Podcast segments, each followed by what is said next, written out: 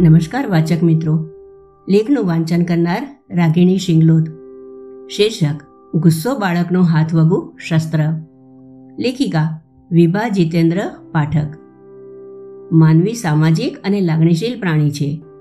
એના મનમાં પ્રેમ, ખુશી, આનંદ, આશા, નિરાશા, ઈર્ષ્યા, ગુસ્સો અને નફરત ઇત્યાદિ લાગણીઓનું પેદા થવું સ્વાભાવિક છે.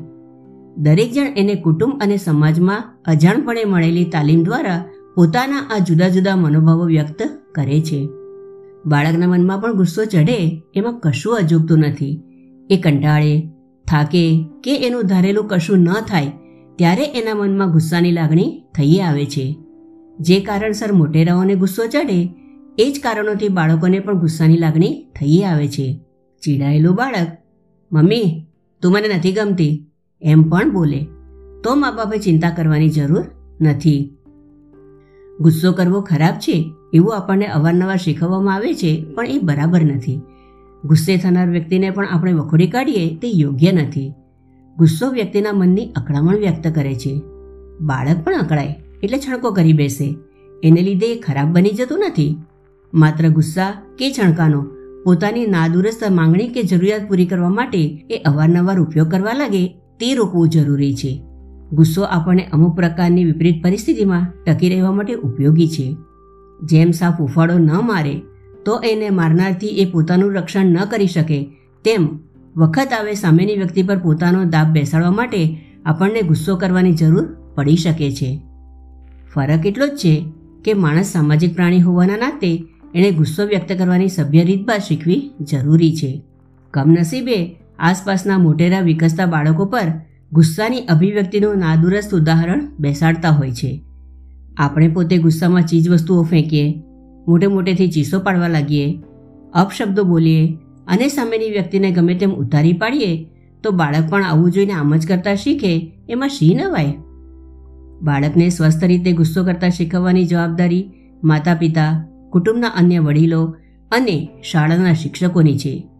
જો બાળપણમાં એને આની તાલીમ ન મળે, તો મોટપણે એને એના માઠા પરિણામો ભોગવવા પડે. ગુસ્સાને નાથવા કે સ્વસ્થ રીતે વ્યક્ત કરતા શીખવા સૌપ્રથમ એનું કારણ જાણવું જરૂરી છે. જ્યારે પરિસ્થિતિ અકળામણ પેદા કરનારી નીવડે, આપણું ધારેલું ન થાય, ત્યારે મનમાં થતી વિફળતાની લાગણી અથવા મનોમન લાચારીનો ભાવ અનુભવાય, ત્યારે એના પગલે મનમાં ગુસ્સો જન્મે. ગુસ્સો કરનાર વ્યક્તિ પોતાના મનમાં એક પ્રકારનો સંઘર્ષ કરવા લાગે છે.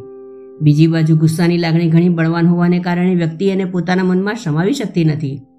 પરિણામે, ગુસ્સો એના વાણી, વર્તન અને વ્યવહાર પર સવાર થઈ જાય છે. માટે એ ગુસ્સાની લાગણીમાં અણછાતું વર્તન કરી બેસે છે. આ જ સ્થિતિ ગુસ્સો કરનાર બાળકની પણ હોય છે. તફાવત એટલો જ છે કે મોટી વ્યક્તિ ઈચ્છે તો પોતાના મનમાં પેદા થયેલા ઘર્ષણને સમજી શકે છે. જ્યારે બાળકનું લાગણી તંત્ર હજુ ઘડાઈ રહ્યું હોવાથી એને માટે પોતાના ગુસ્સાનું કારણ સમજવું મુશ્કેલ બને છે. માટે બાળક જ્યારે અકળાય અને ગુસ્સો કરવા લાગે, ત્યારે એને સાંકી લેવાની અને એના ગુસ્સાને ધીમે રહીને અન્ય માર્ગે વાળી લેવાની જવાબદારી એના મા બાપની છે. બાળકના ગુસ્સા અને આક્રમકતાના ઘણા કારણો એના વાતાવરણમાં સમાયેલા હોય છે.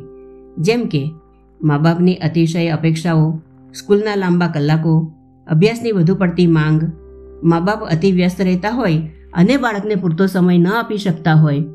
કુટુંબમાં બીજા બાળકનો જન્મ થયો હોય અને પહેલા બાળકને એમાં પોતાનો પ્રતિસ્પર્ધી દેખાવા લાગ્યો હોય. બાળકને મા બાપે ઘડી આપેલા સમયપત્રક અને સ્કૂલે ઊભા કરેલા હોમવર્ક અને એસાઇનમેન્ટ વગેરેના દબાણો વચ્ચે એની દિનચર્યા અસ્તવ્યસ્ત થઈ ગઈ હોય અને એના આહાર, આરામ, મનોરંજન, ઊંઘ વગેરેની જરૂરિયાતોની ઉપેક્ષા થતી હોય. એની ઈચ્છાઓ પૂરી ન થતી હોય. એને ટીવી જોવાની કે રમવા જવાની ઈચ્છા હોય અને મા બાપ એને એમ કરતાં અટકાવે તો એ અકળાવવાનું જ. જો કે એનો અર્થ એવો નથી કે એની બધી માંગણીઓ પૂરી કરવી જોઈએ. બાળકને માતા પિતાની ના સાંભળવાની પણ આદત પાડવી જરૂરી છે. પોતાના વર્તન પર એણે કાબૂ રાખતા શીખવું જરૂરી છે. સાથે પોતાના ગુસ્સા કે અકળામણને વ્યક્ત કરવા માટે એણે સ્વસ્થ રીતભાતો પણ શીખવી પડે. ગુસ્સામાં ઘાંટા ન પડાય, ચીજવસ્તુનું નુકસાન ન કરાય કોઈના પર હાથ ન ઉગામાય, જમીન પર આળોટીને કપડાં ખરાબ ન કરાય, કે નાટકીય દ્રશ્ય ઊભું ન કરાય. પ્રત્યેક સારી કે માઠી લાગણીને વ્યક્ત કરવાની આચાર સંહિતા એને એના કુટુંબ પાસેથી શીખવા મળે છે. પરિણામે એના મા બાપે પહેલાં તો પોતે જ પોતાના વર્તન વ્યવહાર પર સંયમ રાખતા શીખવું જોઈશે. મા બાપના નાદુરસ વર્તનનું અનુકરણ કરીને જ બાળક વ્યક્તિત્વ ઘડતર થતું હોય છે. ક્યારેક બાળકનો ગુસ્સો એના વ્યક્તિત્વને આભારી હોય છે. બાળક બાળકનું વ્યક્તિત્વ ભિન્ન રહેવાનું. એક જ કુટુંબમાં ઉછરી રહેલા બે બાળકોના સ્વભાવમાં આપણને સરખાપણું જોવા નહીં મળે. એક બાળક શાંત હોય, તો બીજું ઉત્પાત્યું અને આક્રમક. આ સંજોગોમાં બાળકના વ્યક્તિત્વને પારખીને પણ મા બાપે પોતાનો એની સાથેનો વ્યવહાર નક્કી કરવો જરૂરી છે. આક્રમક સ્વભાવના બાળકને ઊંચા અવાજે દબાવવા જતાં એ કદાચ વધારે ઉછળે અને તોફાને ચડી જાય એવું પણ બની શકે છે. આ સંજોગોમાં મા બાપે એના વર્તનની ઉપેક્ષા કરવી જરૂરી બને છે. એમણે તોફાને ચઢેલા કે આક્રમક બનેલા બાળકને પડતું મૂકીને એ સ્થાન છોડીને દૂર થઈ જવું જોઈએ. જો કે આ સંજોગોમાં બાળક પોતાને અન્ય કોઈને કે આસપાસની કોઈ ચીજવસ્તુને ઈજા કે નુકસાન ન કરી બેસે, તેનું દૂર રહીએ રહીએ ધ્યાન રાખવું પણ જરૂરી બનશે. ગુસ્સો બાળકની ઉંમર સાથે પણ સંબંધ ધરાવે છે. સામાન્ય રીતે બે વર્ષથી નાનું બાળક ગુસ્સો કે અકળામણ ન કરે પણ બે વર્ષ પછીની ઉંમરે એનામાં જિદ્દીપણું, આક્રમકતા, સામેની વ્યક્તિ પાસે પોતાનું ધારેલું કરાવવું વગેરે ખાસિયાતો પ્રવેશ કરે છે. એટલે બેથી પાંચ વર્ષના બાળકોના મા બાપે પોતાના બાળકના ગુસ્સાને સહન કરતા શીખવવાની જરૂર પડશે. આ એના બાળવયના વિકાસનું લક્ષણ છે અને ગમે તેટલા ઉપાયો કરવા છતાં જડ જશે નહીં. બાળક ગુસ્સો કે અકળામણ વ્યક્ત કરે ત્યારે એની સાથે ઝાઝો વાત કરવાનો મતલબ નથી. ઉપર જણાવ્યું તેમ, એને એ જ સ્થિતિમાં છોડી દઈને તે સ્થાનેથી ખસી જવામાં જ શાણપણ છે. વખત રીતે એનું વર્તન શાંત પડે, પછી એને શિખામણના બે શબ્દો કહેવા વધારે હિતાવહ છે. આ દરમિયાન મા બાપ પોતાના અવાજનો સૂર સ્વસ્થ રહેવો જરૂરી છે. બાળક પર હાથ ન ઉગામવો, એને રૂમમાં કે બાથરૂમમાં પૂરી દઈએ તે બરાબર નથી. માત્ર એને પ્રતિકાત્મક સજા કરી શકાય. જેમ કે એને દિવસ પૂરતું એની મનગમતી ચીજવસ્તુ કે પ્રવૃત્તિથી વંચિત રાખી શકાય છે. બાળક ગુસ્સામાં હોય ત્યારે કે ગુસ્સાના આવેગમાંથી બહાર આવી જાય પછી મા બાપે એના પર પોતાના વહાલને ઓછું ન થવા દેવું. ગુસ્સાવાળું સંતાન એમને અણગમતું ન બનવું જોઈએ.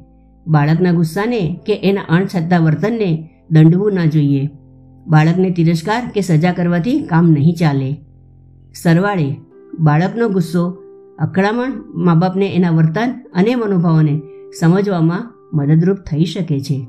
આભાર.